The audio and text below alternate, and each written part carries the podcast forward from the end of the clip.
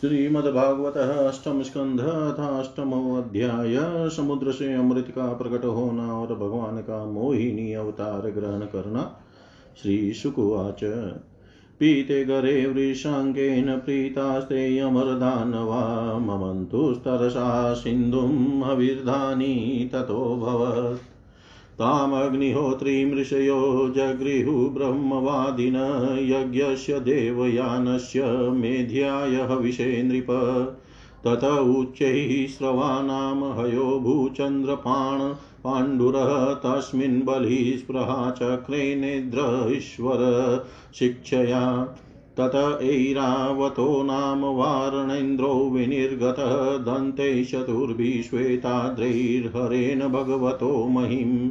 कौस्तुभाख्यामद्भुत रत्नं पद्मरागो महो दधे, तस्मिन् हरिस्पृहां चक्रे वक्षोऽलङ्करणे मर्णो। ततो भवतपारिजातः सुरलोकविभूषणं पूरयत्यर्थिनो योऽर्थे शश्वदभुवि यथा। भवान् ततश्चाप्सरसो जाता निष्कण्ठ निष्ककण्ठय सुवासस रमण्यः स्वर्गिणां वल्गुगतिलीलावलोकने ततश्चाविर्भूत साक्षात् श्रीरमा भगवत्परा रञ्जयन्ती दिशकान्त्या विद्युत्सौदामनीयता तस्या चक्रुः स्पृहा सर्वै सशुरासुरमानवा रूपौदार्यवयो वर्णमहिमा क्षिप्तचेतस तस्यासनमानिन्ये महेन्द्रो महदद्भुतं मूर्तिमत्यः सरीश्रेष्ठा हेमकुम्भैर्जलं शुचि आभिषेचनिका भूमिराः रतः सकलौषधी गाव पञ्चपवित्राणि वसन्तो मधुमाधवौ। ऋषय कल्पयाञ्चक्रूरभिषेकं यथाविधि। ज जगुर्भद्राणि गन्धर्वानटयश्च न नृतुर्जगु। मेघा मृदङ्गपणवमुरजानकगौमुखान् व्यन्नादयञ्च कवेणुवीणास्तु मूलनिष्वनान्। ततोऽभिशिशिचुर्देवीं श्रियं पद्मकरां सतीं दिगिभापूर्णकलशे सुप्तवाक्यैर्द्विजैरितै समुद्रः पीतकौशेयवाशशी समुपाहरतः वरुणः सृजं वैजयन्तीं मधुनाममतषट्पदाम् भूषणानि विचित्राणि विश्वकर्मा प्रजापतिहारं सरस्वती पद्ममजो नागाश्च कुण्डले ततः कृतः स्वस्त्ययन्नोत्पलस्रजं नदः द्विरेफां परिगृहं पाणिना चचालवक्त्रं शुकपोलकुण्डलं सवृढहासं ददति सुशोभनम् स्तनद्वयं चातिकृशोदरी समं निरन्तरं चन्दनकुङ्कुमोक्षितं ततस्ततो नुपुरवल्गुषिञ्जितैर्विश्व विसर्पति हेमलतेव सा बभो विलोकयन्ती निरवध्यमात्मनः पदं ध्रुवं चाव्यभिचारि सद्गुणं गन्धर्वयाक्षु गन्धर्वयक्षासुरसिद्धचारण त्रैविष्टपेयादिषु नान्वैविन्दत नूनं तपो यस्य न मनुनिर्जयो ज्ञानं क्वचित् च न सङ्गवर्जितं कश्चिन्मास्तस्य न कामनिर्जय। स ईश्वरः किं परतो व्यपाश्रय। धर्मः क्वचित् तत्र न भूतसौहृदं त्याग क्वचित् तत्र मुक्तिकारणं, वीर्यं न पुंसोऽस्त्यः जगवेगनिष्कृतं न हि द्वितीयो गुणसङ्गवर्जितः क्वचिचिरायुर्न हि शिलमङ्गलं क्वचित् तदप्यस्ति न वेद्यमायुष। यत्रो भयं कुत्र च सोऽप्यमङ्गल, सुमङ्गल कश्चन काङ्क्षते हि माम्। एवं विम्र या व्यभिचारी सद्गुणैर्वरं निजैकाश्रया तागुणाश्रयं वव्रैवरं सर्वगुणैरपेक्षितं रमामुकुन्दं निरपेक्षमीप्सितम् तस्यां सदेश उशतीं नवकञ्जमालां माध्यन् मधुव्रतवरुतगिरोपगुष्टां तस्थौ निगाय निकटे तदूरस्वधाम सव्रीडाः सव्रीडहासविकसनयन्नेन याता। तस्याः श्रियस्त्रीजगतो जनको जनन्या वक्षो निवास समकरोत परं विभूते श्रीः स्वः प्रजः सकरुणेन निरीक्षणेन यत्र स्थिते धयत साधिपतिस्त्रीलोकान् शङ्कतूर्यमृदङ्गानां वादित्राणां पृथुष्वन देवानुगानां शस्त्रीणां नृत्यतां गायताम्बुत ब्रह्मरुद्राङ्गिरो मुख्याः सर्वे विश्वसृजो विभूमीडिरे वितद्धैर्मन्त्रै तल्लिङ्गै पुष्पवशिन श्रिया विलोकिता देवाः स प्रजापतयः। प्रजाः शिलादिगुणसम्पन्ना लेभिरे निर्वृतिं परां। निःसत्त्वः लोलुपा राजननिरुद्योगा गतत्रपा। यदा क्योपेक्षिता लक्ष्म्या बभूर्वर्धेत्यदानवा अथासिदवारुणी देवी कन्या कमललोचना सुराजगृहुस्तां वै हरेरनुमतेन ते अथोद धेर्मध्यमानात् काश्यपैरमृतार्थिभिः उद्तिष्ठन् महाराज पुरुष परमाद्भुत। दीर्घपीवरदौर्दण्डकम्बुग्रीवो अरुणैक्षण श्यामलस्तरुणः स्रग्वि सर्वाभरणभूषित। पीतवासामहोरस्कश सुमृष्टमणिकुण्डलस्निग्धकुञ्चितकेशान्तसुभगसिंहविक्रम अमृतापूर्णकलशं बिभ्रधबलवयभूषित स वै भगवतः साक्षात् विष्णोरंसांसम्भव धन्वन्तरीरीति ख्यात आयुर्वेददृग्युज्य भागतमालोक्यासुरा सर्वे कलशं चामृताभृतं लिपसन्त सर्ववस्तूनि कलशं तरसाहरन्नीयमाने असुरेस्तस्मिन् कलशे अमृतभाजने। विषणमनसो देवा हरिं शरणमाययु इति तदेन्यमालोक्य भगवान् भृत्य मा खिद्यतमिथोऽर्थवः साधयिष्येष्वमायया मिथः कलिरभूतेषां तदथैतसचेतसाम् अहं पूर्वमहं पूर्वं न त्वं न त्वमिति प्रभो। देवाश्वं भागमहरन्ति ये तुल्याया सहे तव सत्रयाग इवे तस्मिन्नेष धर्मसनातन इति स्वान् धन्वै दिते या जातमत्सरा दुर्बला प्रबलान् राजन् गृहीतः कलशान्मुहुः। एतस्मिन्नन्तरे विष्णु सर्वपाय पायविधीश्वर योषिद्रूपमनिर्देश्यं दधार परमाद्भुतं प्रेक्षणीयोतपलश्यामं सर्वावयवसुन्दरं समानकर्णाभरणं सुकपोलोनशाननम् नवयौवननिवृतः स्तनभारकृशोदरं मुखामोदार मोदानुरक्ता अलिजङ्कारोद्विग्नलोचनम् बिभ्रतस्वकेशभारेण मालामुतफुल्लमल्लिकां सुग्रीवकण्ठाभरणं सुभुजाङ्गदभूषितम्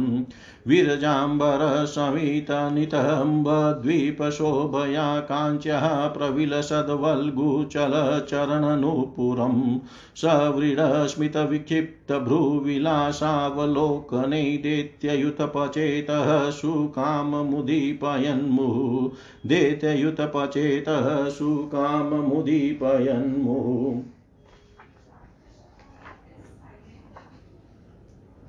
श्री सुखदेव जी कहते हैं, इस प्रकार जब भगवान शंकर ने विष पी लिया, तब देवता और असुरों को बड़ी प्रसन्नता हुई। वे फिर नए उत्साह से समुद्र मंथन में लगे। तब समुद्र से काम धेनु प्रकट हुई। वह अग्निहोत्र की सामग्री उत्पन्न करने वाली थी, इसलिए ब्रह्मलोक तक पहुँचाने वाले यज्ञ के लिए उपयोगी पवित्र घी, दूध आदि प्राप्त करने के लिए ब्रह्मवादी ऋषियों ने उसे ग्रहण किया। उसके बाद ऊँचे श्रवा नामक घोड़ा निकला। वह चंद्रमा के समान श्वेत वर्ण का था। बलि ने उसे लेने की इच्छा प्रकट की। इंद्र ने उसे नहीं चाहा, क्योंकि भगवान ने उन्हें पहले से ही सिखा रखा था। तदनंतर ऐरावत नाम का श्रेष्ठ हाथी निकला। उसके बड़े बड़े चार दांत थे, जो उज्जवल वर्ण कैलाश की शोभा को भी मात करते थे। तत्पश्चात कौस्तुभ नामक पद्मराग मणि समुद्र से निकली। उस मणि को अपने हृदय पर धारण करने के लिए अजित भगवान ने लेना चाहा। परीक्षित इसके बाद स्वर्ग लोक की शोभा बढ़ाने वाला कल्प वृक्ष निकला। वह याचकों की इच्छाएँ, उनकी इच्छित वस्तु देकर वैसे ही पूर्ण करता रहता है, जैसे पृथ्वी पर तुम सबकी इच्छाएँ पूर्ण करते हो। तत्पश्चात अप्सराएँ प्रकट हुई। वे सुंदर वस्त्रों से सुसज्जित एवं गले में स्वर्णहार पहने हुई थी। वे अपनी मनोहर चाल और विलास भरी चितवन से देवताओं को सुख पहुँचाने वाली हुई। इसके बाद शोभा की मूर्ति स्वयं भगवती लक्ष्मी देवी प्रकट हुई। वे भगवान की नित्य शक्ति है। उनकी बिजली के समान चमकीली छटा से दिशाएँ जगमगा उठी। उनके सौंदर्य, औदार्य, यौवन, रूप, रंग, महिमा से सबका चित खींच गया। देवता असुर मनुष्य सभी ने चाहा कि ये हमें मिल जाए। स्वयं इंद्र अपने हाथों उनके बैठने के लिए बड़ा विचित्र आसन ले आए। श्रेष्ठ नदियों ने मूर्तिमान होकर उनके अभिषेक के लिए सोने के घड़ों में भर भर कर पवित्र जल ला दिया। पृथ्वी ने अभिषेक के योग्य सब औषधियाँ दी। गौवों ने पंचगव्य और वसंत ऋतु ने चैत्र विशाख में होने वाले सब फूल फल उपस्थित कर दिए। इन सामग्रियों से ऋषियों ने विधि पूर्वक उनका अभिषेक संपन्न किया। गंधर्वों ने मंगलमय संगीत की तान छेड़ दी। नर्तक्या नाच नाच कर गाने लगी। बादल सदेह होकर मृदंग डमरू ढोल नगारे नरसिंगे शंख वेणु और वीणा बड़े ज़ोर से बजाने लगे। तब भगवती लक्ष्मी देवी हाथ में कमल लेकर सिंहासन पर विराजमान हो गई। दिग्गजों ने जल से भरे कलशों से उनको स्नान कराया। उस समय ब्राह्मण गण वेद मंत्रों का पाठ कर रहे थे। समुद्र ने पीले रेशमी वस्त्र उनको पहनने के लिए दिए। वरुण ने ऐसी वे जयंती माला समर्पित की जिसकी मधुमय सुगंध से भौरे मत वाले हो रहे थे। प्रजापति विश्वकर्मा ने भांति भांति के गहने सरस्वती ने मोतियों का हार ब्रह्मा जी ने कमल और नागों ने दो कुंडल समर्पित किए। इसके बाद लक्ष्मी जी ब्राह्मणों के स्वस्थयन पाठ कर चुकने पर अपने हाथों में कमल की माला लेकर उसे सर्वगुण संपन्न पुरुष के गले में डालने चली। माला के आसपास उसकी सुगंध से मतवाले हुए भौरे गुंजार कर रहे थे। उस समय लक्ष्मी जी के मुख की शोभा वर्णन्य हो रही थी। सुंदर कपोलों पर कुंडल लटक रहे थे। लक्ष्मी जी कुछ लज्जा के साथ मंद मंद मुस्कुरा रही थी। उनकी कमर बहुत पतली थी। दोनों स्तन बिल्कुल सटे हुए और सुंदर थे। उन पर चंदन और केसर का लेप लिया हुआ था। जब वे उधर उधर चलती थी जब वे इधर उधर चलती थी, तब उनके पायजेब से बड़े मधुर झनकार निकलती। ऐसा जान पड़ता था, मानो कोई सोने की लता इधर उधर घूम फिर रही है। वे चाहती थी कि मुझे कोई निर्दोष और समस्त उत्तम गुणों से नित्य युक्त अविनाशी पुरुष मिले तो मैं उसे अपना आश्रय बनाऊँ, वर्ण करूँ। परंतु गंधर्व, यक्ष सुर सिद्ध, चारण, देवता आदि में कोई भी वैसा पुरुष उन्हें न मिला। वे मन ही मन सोचने लगी कि कोई तपस्वी तो है, परंतु उन्होंने क्रोध पर विजय प्राप्त नहीं प्राप्त की है। किन्नी में ज्ञान तो है, परंतु वे पूरे अनाशक्त नहीं है। कोई कोई है तो बड़े महत्वशाली, परंतु वे काम को नहीं जीत सके हैं। किन्हीं में ऐश्वर्य भी बहुत है, परंतु वह ऐश्वर्य ही किस काम का, जब उन्हें दूसरों का आश्रय लेना पड़ता है। किन्हीं में धर्माचरण तो है, परंतु प्राणियों के प्रति वे प्रेम का पूरा बर्ताव नहीं करते, त्याग तो है, परंतु केवल त्याग ही तो मुक्ति का कारण नहीं है। किन्हीं किन्हीं में वीरता तो अवश्य है, परंतु वे भी काल के पंजे से बाहर नहीं है। अवश्य ही कुछ महात्माओं में विषया शक्ति नहीं है, परंतु वे तो निरंतर अद्वैत समाधि में ही तल्लीन रहते हैं। किसी किसी ऋषि ने आयु तो बहुत लंबी प्राप्त कर ली है, परंतु उनका शील मंगल भी मेरे योग्य नहीं है। किन्हीं में शील मंगल भी है, परंतु उनकी आयु का कुछ ठिकाना नहीं। अवश्य ही किन्हीं में दोनों ही बातें हैं, परंतु वे अमंगल वेश में रहते हैं। रहे एक भगवान विष्णु, उनमें सभी मंगलमय गुण नित्य निवास करते हैं, परंतु वे मुझे चाहते ही नहीं। इस प्रकार सोच विचार कर अंत में श्री लक्ष्मी जी ने अपने चिर अभिष्ट भगवान को ही वर के रूप में चुना, क्योंकि उनमें समस्त सदगुण नित्य निवास करते हैं। प्राकृत गुण उनका स्पर्श नहीं कर सकते और अनिमा आदि समस्त गुण उनका चाह, उनको चाह करते हैं। परंतु वे किसी की भी अपेक्षा नहीं रखते। वास्तव में लक्ष्मी जी के एकमात्र आश्रय भगवान ही है। इसी से उन्होंने उन्हीं को वर्ण किया। लक्ष्मी जी ने भगवान के गले में वह नवीन कमलों की सुंदर माला पहना दी, जिसके चारों ओर झुंड के झुंड मतवाले मधुकर गुंजार कर रहे थे। इसके बाद लज्जा पूर्ण मुस्कान और प्रेम पूर्ण चितवन से अपने निवास स्थान उनके वक्ष स्थल को देखती हुई वे उनके पास ही खड़ी हो गई। जगत पिता भगवान ने जगत जननी समस्त संपत्तियों की अधिष्ठात्री देवता श्री लक्ष्मी जी को अपने वक्ष स्थल पर ही सर्वदा निवास करने का स्थान दिया। लक्ष्मी जी ने वहाँ विराजमान होकर अपनी करुणा भरी चितवन से तीनों लोग, लोकपति और अपनी प्यारी प्रजा की अभिवृद्धि की। उस समय शंख, तुरही, मृदंग आदि बाजे बजने लगे। गंधर्व अप्सराओं के साथ नाचने, गाने लगे। इससे बड़ा भारी शब्द होने लगा। ब्रह्मा, रुद्र, अंगिरा आदि सब प्रजापति पुष्प वर्षा करते हुए भगवान के गुण स्वरूप और लीला आदि के यथार्थ वर्णन करने वाले मंत्रों से उनकी स्तुति करने लगे। देवता, प्रजापति और प्रजा सभी लक्ष्मी जी की कृपा दृष्टि से शिल आदि उत्तम गुणों से संपन्न होकर बहुत सुखी हो गए। परीक्षित इधर जब लक्ष्मी जी ने दैत्य और दानवों की उपेक्षा कर दी, तब वे लोग निर्बल उद्योग रहित, निर्लज और लोभी हो गए। इसके बाद समुद्र मंथन करने पर कमल नयनी कन्या के रूप में वारुणी देवी प्रकट हुई। भगवान की अनुमति से दैत्यों ने उसे ले लिया। तदनंतर महाराज देवता और असुरों ने अमृत की इच्छा से जब और भी समुद्र मंथन किया, तब उसमें से एक अत्यंत अलौकिक पुरुष प्रकट हुआ। उसकी भुजाएँ लंबी एवं मोटी थी, उसका गला शंख के समान उतार चढ़ाव वाला था और आँखों में लालिमा थी। शरीर का रंग बड़ा सुंदर, सांवला सांवला था। गले में माला, अंग अंग सब प्रकार के आभूषणों से सुसज्जित शरीर पर पिताम्बर कानों में चमकीले मणियों के कुंडल, चौड़ी छाती, तरुण अवस्था, सिंह के समान पराक्रम, अनुपम सौंदर्य, चिकने और घुंघराले बाल लहराते हुए उस पुरुष की छवि बड़ी अनोखी थी। उसके हाथों में कंगन और अमृत से भरा हुआ कलश था। वह साक्षात विष्णु भगवान के अंशांश अवतार थे। वे ही आयुर्वेद के प्रवर्तक और यज्ञ भोक्ता, धनवंतरी के नाम से सुप्रसिद्ध हुए। जब देत्यों की दृष्टि उन पर तथा उनके हाथ में अमृत से भरे हुए कलश पर पड़ी, तब उन्होंने शीघ्रता से बलाकुश अमृत के कलश को छीन लिया। वे तो पहले से ही इस ताक में थे कि किसी तरह समुद्र मंथन से निकली हुई सभी सभी वस्तुएँ हमें मिल जाए। जब असुर समृत से भरे कलश को छीन ले गए, तब देवताओं का मन विषाद से भर गया। अब वे भगवान की शरण में आए। उनकी दीन दशा देकर भक्त वांछा। कल्पतरु भगवान ने कहा, देवताओं, तुम लोग खेद मत करो। मैं अपनी माया से उनमें आपस की फूट डालकर अभी तुम्हारा काम बना देता हूँ।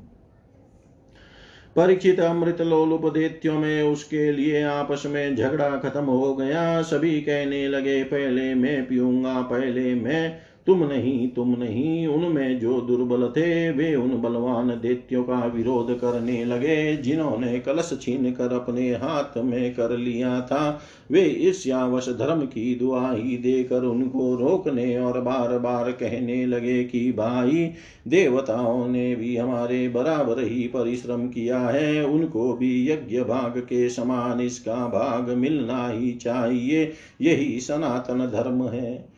इस प्रकार इधर दैत्यों में, तू तू, में में हो रही थी और उधर सभी उपाय जानने वालों के स्वामी चतुर शिरोमणि भगवान ने अत्यंत अद्भुत और अवर्णनीय स्त्री का रूप धारण किया। शरीर का रंग नील कमल के समान श्याम एवं देखने ही योग्य था। अंग प्रत्यंग बड़े ही आकर्षक थे। दोनों कान बराबर और कर्ण फूल से सुशोभित थे। सुंदर कपोल, ऊँची नासिका और रमणीय मुख नई जवानी के कारण स्तन उभरे हुए थे और उन्हीं के भार से कमर पतली हो गई थी। मुख से निकलती हुई सुगंध के प्रेम से गुनगुनाते हुए भौरे उस पर टूट पड़ते थे, जिससे नेत्रों में कुछ घबराहट का भाव आ जाता था। अपने लंबे केश पाशों में उन्होंने खिले हुए बेले के पुष्पों की माला गूंथ रखी थी। सुंदर गले में कंठ के आभूषण और सुंदर भुजाओं में बाजू बंद सुशोभित थे। इनके चरणों के नुपुर मधुर ध्वनि से रुंझुन रुंझुन कर रहे थे और स्वच्छ साड़ी से ढके विनितंब द्वीप पर शोभायमान कर धनी अपनी अनूठी छटा छिटका रही थी। अपनी सल्लज मुस्कान नाचती हुई तिरछी भौएँ और विलास भरी चितवन से मोहिनी रूपधारिणी, मोहिनी रूपधारी भगवान दैत्य सेनापतियों के चित में बार बार कामोदीपन करने लगे। इति श्रीमद्भागवते महापुराणे पारमहंस्यां संहितायाम् अष्टम स्कन्धे भगवान् मायोपलम्बनं नाम अष्टमोऽध्याय सर्वं श्रीशां सदाशिवार्पणम् अस्तु। ॐ विष्णवे नम ॐ विष्णवे नम ॐ विष्णवे नम। श्रीमद्भागवत अष्टम स्कंद नवमो अध्याय, मोहिनी रूप के मोहिनी रूप से भगवान के द्वारा अमृत बांटा जाना श्री सुकुवाच ते अन्योन्य ते अन्योन्यतोऽसुरा पात्रं हरन्तस्त्यक्तसौहृदा क्षिपन्तो दस्युधर्माण आयान्तीं ददृशु स्त्रियम् अहो रूपमहो धाम, अहो अस्यां नवं वय इति ते तामभिद्रुत्य पप्रचुर्जात हृच्छया का त्वं कञ्जपला साक्षी कुतो वा किं चिकित्ससि कस्यासि मथ्यनन्तीव मनांसि न न वयं त्वामरैर्दैत्ये सितगन्धर्वचारणे नास्पृष्टपूर्वां जानीमो लोके शेषकुतो नृभिः। नूनं त्वं विधिना शुभ्रुः प्रेषितासि। शरीरिणां सर्वेन्द्रियमनः प्रीतिं विधातुं सगृणेन किं? सा त्वं न स्पर्धमानानामेकवस्तुनि मानिनि ज्ञातीनां बध्वैराणां संविधत्सवसु मध्यमे। वयं कस्य पदायादः भ्रातरः कृतपौरुषा विभजस्व यथा न्यायं नेव भेदो यथा भवेत्। इत्युपामन्त्रितो दैत्यैर्मायायोषि द्वपुर्हरिप्रहस्य रुचिरापाङ्गे निरीक्षनिदमब्रवीत् श्रीभगवानुवाच। कथं कस्य पदायादः पुश्चल्यां मयि सङ्गता विश्वासं पण्डितो जातु कामिनीषु न यातिः शालावृकाणा स्त्रीणां च स्व स्वैरिणीनां सुरद्विष सख्यान्याहुरनित्यानि नूत्नं नूत्नं विचिन्वताम्। श्रीशुकुवाच इति ते क्ष्वेलितैस्तस्याः अश्वतस्मनसो अश्रुराजः सुरभावगम्भीरं ददुषु चामृतभाजनम्। ततो गृहीत्वामृतभाजनं हरिरबभाषयीषितस्मितशोभया गिरा यद्यभयूपेतं क्व च साध्वसाधु वा कृतं मया वो विभजे सुधामिमाम् इत्यभिव्याहृतं तस्याकर्ण्यासुरपुङ्गवा प्रमाणविदस्तस्यास्ततः तथ्येत्य। वमंसत अथोपोष्य कृतस्नाना उत्वा च हविषान्नलं दत्त्वा गोविप्रप विप्रभूतेभ्य कृतः स्वस्तयनाब्धिजे यथोपजोषं वांसांसि परिधायाः तानि ते कुशेषु प्राविशन् सर्वे प्रागग्रेष्वविभूषिता प्राङ्मुखेषु पविष्टेषु सुरेषु दितिरेषु च धूपामोदितशालायां जुष्टायां माल्यदीपिके।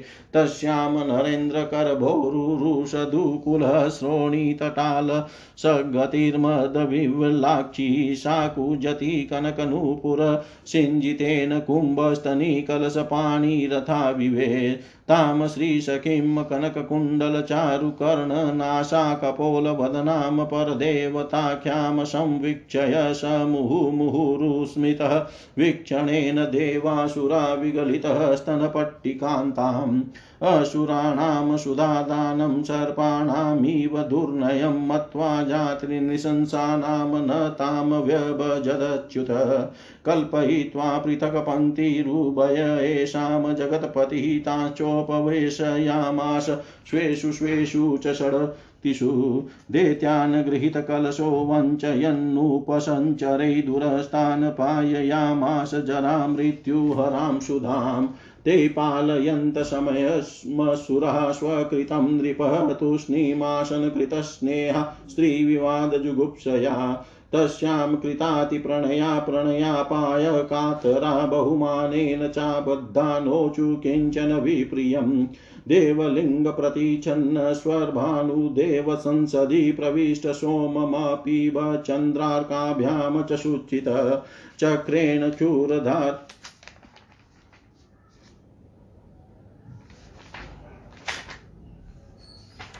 चक्रेण क्षूरधारेण जहार पिबतः शिरहरिस्तस्य कबन्धस्तु शुधया प्लावितोऽपतत् शिरस्त्वमरतामनितमजो ग्रहमचिक्लृप्तपतः यशुपर्वाणि चन्द्रार्कवभिधावति वैरधि। पीतप्रायेऽमृते देवैर्भगवान् लोकभावन पश्यताम सुरेन्द्राणां स्वरूपं जगृहे हरि।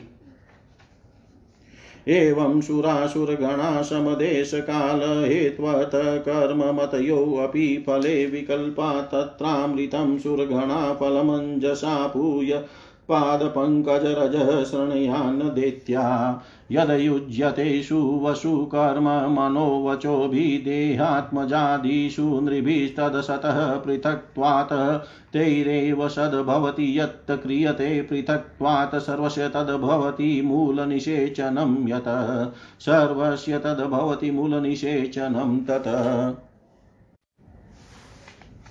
श्री सुखदेव जी कहते हैं, परीक्षित असुर आपस के सद्भाव और प्रेम को छोड़कर एक दूसरे की निंदा कर रहे थे और डाकू की तरह एक दूसरे के हाथ से अमृत का कलश छीन रहे थे। इसी बीच में उन्होंने देखा कि एक बड़ी सुंदरी स्त्री उनकी ओर चली आ रही है। वे सोचने लगा, सोचने लगे, कैसा अनुपम सौंदर्य है और शरीर से में से कितनी अद्भुत छटा छिटक रही है, तनिक इसकी नई उम्र तो देखो। बस अब वे आपस की लाग डांट भूल कर उसके पास दौड़ गए। उन लोगों ने काम मोहित तो होकर उससे पूछा, कमल नैनी तुम कौन हो? कहाँ से आ रही हो? क्या करना चाहती हो? सुंदरी, तुम किसकी कन्या हो? तुम्हें देख कर हमारे मन में खलबली मच गई है। हम समझते हैं कि अब तक देवता, दित्य, सिद्ध गंधर्व, चारण और लोकपालों ने भी तुम्हें स्पर्श तक न किया होगा। फिर मनुष्य तो तुम्हें कैसे छू पाते? सुंदरी अवश्य ही विधाता ने दया करके शरीरधारियों की संपूर्ण इंद्रियों एवं मन को तृप्त करने के लिए तुम्हें यहाँ भेजा है। मानिनी, वैसे हम लोग एक ही जाति के हैं, फिर भी हम सब एक ही वस्तु चाह रहे हैं, इसलिए हम में डा और वैर की गांठ पड़ गई है। सुंदरी, तुम हमारा झगड़ा मिटा दो। हम सभी कश्यप जी के पुत्र होने के नाते सगे भाई हैं। हम लोगों ने अमृत के लिए बड़ा पुरुषार्थ किया है, तुम न्याय के अनुसार निष्पक्ष भाव से इसे बांट दो, जिससे फिर हम लोगों में किसी प्रकार का झगड़ा न हो। असुरों ने जब इस प्रकार प्रार्थना की, तब लीला से स्त्री वेश धारण करने वाले भगवान ने तनिक हंस कर और तिरछी वन से उनकी ओर देखते हुए कहा, श्री भगवान ने कहा, आप लोग महर्षि कश्यप के पुत्र हैं और मैं हूँ कुलटा। आप लोग मुझ पर न्याय का भार क्यों डाल रहे हैं? विवेकी पुरुष स्वेच्छाचारिणी स्त्रियों का कभी विश्वास नहीं करते। देत्यों, कुत्ते और वह विचारिणी स्त्रियों की मित्रता स्थायी नहीं होती। वे दोनों ही सदा नए नए शिकार ढूंढा करते हैं। श्री सुखदेव जी कहते हैं, परीक्षित मोहिनी के परिहास भरी वाणी से दैत्यों के मन में और भी विश्वास हो गया। उन लोगों ने रहस्यपूर्ण भाव से हंसकर अमृत का कलश मोहिनी के हाथ में दे दिया। भगवान ने अमृत का कलश अपने हाथ में लेकर तनिक मुस्कुराते हुए मीठी वाणी से कहा, मैं उचित या अनुचित जो कुछ भी करूँ, वह सब यदि तुम लोगों को स्वीकार हो तो मैं यह अमृत बांट सकती हूँ। बड़े बड़े दैत्यों ने मोहिनी की यह मीठी बात सुनकर उसकी बारी की नहीं समझी, इसलिए सबने एक स्वर से कह दिया, स्वीकार है। इसका कारण यह था कि उन्हें मोहिनी के वास्तविक स्वरूप का पता नहीं था।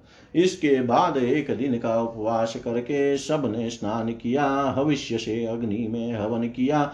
गौ ब्राह्मण और समस्त प्राणियों को घास, चारा अन्न धनादि का यथा योग्य दान दिया तथा ब्राह्मणों से स्वस्थ कराया। अपनी अपनी रुचि के अनुसार सबने नए नए वस्त्र धारण किए और इसके बाद सुंदर सुंदर आभूषण धारण करके सबके सब उन कुश, कुशासनों पर बैठ गए, जिनका अगला हिस्सा पूर्व की ओर था। जब देवता और दैत्य दोनों ही धूप से सुगंधित माला और दीपकों से सजे सजाए भव्य भवन में पूर्व की ओर मुँह करके बैठ गए, तब हाथ में अमृत का कलश लेकर मोहिनी सभा मंडप में आई। वह एक बड़ी सुंदर साड़ी पहने हुए थी। नितंबों के भार के कारण वह धीरे धीरे चल रही थी। आँखें मद से विवल हो रही थी। कलश के समान स्तन और गज सावक की सुंड के समान जंगाएँ थी। उन, उसके स्वर्ण नुपुर अपनी झनकार से सभा भवन को मुखरित कर रहे थे। सुंदर कानों में सोने के कुंडल थे और उसकी नासिका कपोल तथा मुख बड़े ही सुंदर थे। स्वयं पर देवता भगवान मोहिनी के रूप में ऐसे जान पड़ते थे। मानो लक्ष्मी जी की कोई श्रेष्ठ सखी वहाँ आ गई हो। मोहिनी ने अपनी मुस्कान भरी चितवन से देवता और देत्यों की ओर देखा तो वे सब के सब मोहित हो गए। उस समय उनके स्तनों पर से अंचल कुछ खिसक गया था।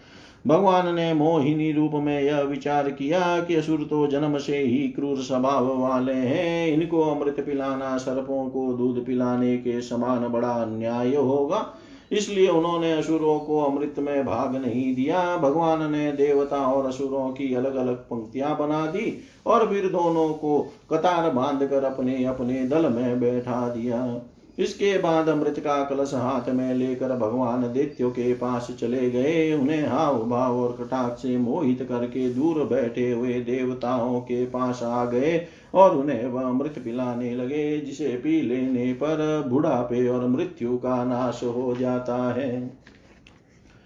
परीक्षित असुर अपनी की हुई प्रतिज्ञा का पालन कर रहे थे। उनका स्नेह भी हो गया था और वे स्त्री से झगड़ने में अपनी निंदा भी समझते थे, इसलिए वे चुपचाप बैठे रहे।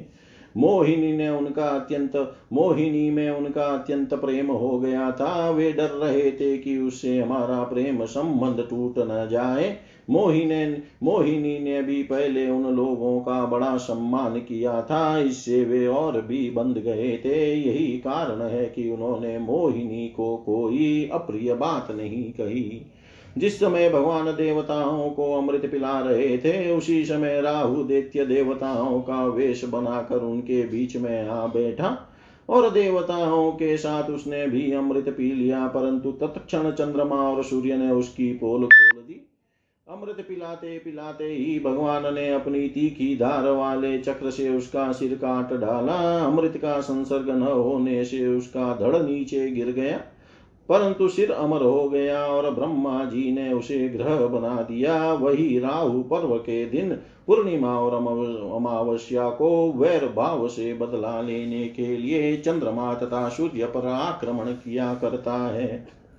जब देवताओं ने अमृत पी लिया, तब समस्त लोगों को जीवन दान करने वाले भगवान ने बड़े बड़े दैत्यों के सामने ही मोहिनी रूप त्याग कर अपना वास्तविक रूप धारण कर लिया।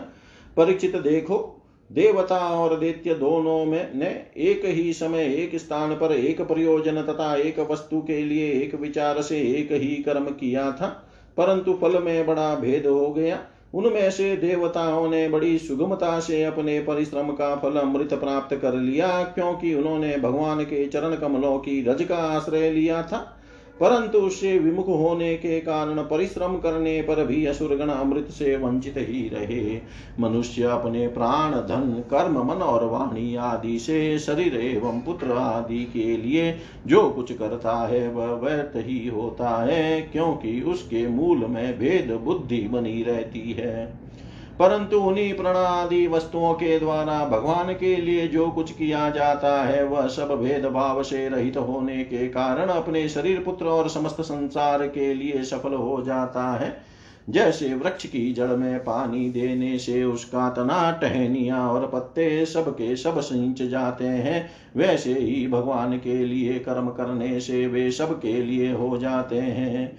इति श्रीमद्भागवते महापुराणे पारमहंस्यां संहितायाम् अष्टम स्कन्धे अमृतमथने नवमोऽध्याय सर्वं श्रीशां सदाशिवार्पणम् अस्तु। ॐ विष्णवे नम। ॐ विष्णवे नम। ॐ विष्णवे नमः।